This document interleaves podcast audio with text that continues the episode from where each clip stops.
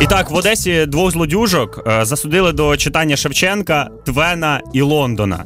Е, Як виявляється, хлопці е, залізли до чужої машини, вкрали там магнітолу, але залишили рюкзак зі своїми документами. О, які машині. вони Недосвідчені. тупенькі. Да, Вони да, просто да. недосвідчені. Они-то знаешь, что их не посадили в тюрьму, потому что они не прошли тест на IQ.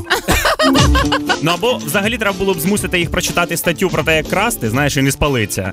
Е, тому що в мене в дитинстві була така ситуація. Ми теж з друзями крали яблука, е, і ми навіть там не залишали ні качанчика, щоб нас, знаєш, не запідозрили, не спіймали. А тут хлопці просто залишили рюкзак з документами. Ну це взагалі не Мені порядок. здається, їм присудили ось читати ці твори, тому що там залишився в речах щоденник і побачив суддя, і що оцінка двійка була за шкільну програму. Так, перечитай терміново.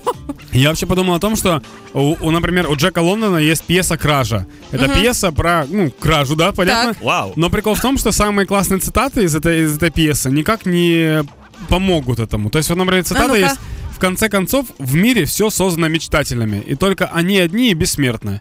Ну, понятно. Ну, а воровство как бы ни при чем. Я мечтатель, я пошел воровать. Слухай, ну насправді Шевченко, якщо вони прочитають, то там е, можна знайти якийсь підтекст. Тому що е, Тарас Григорович робив, знаєш, е, е, покарання усім тим, хто вчиняв неправильно з Україною, нашою державою. Тому там є такий рядок: зажурилась Україна, така її доля.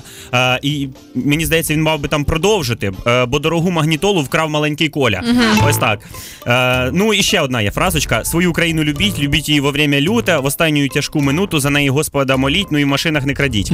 Таке могло бути. А мені здається, щоб цю всю ситуацію попередити і нічого подібного не сталося, треба м, потенційним злодюжкам давати почитати Федько Халамитник. Це такий твір найсумніший взагалі в існуючій українській літературі. Історія, яку читають шестикласники про хлопчика, який не слухався і помер. Понімаєш?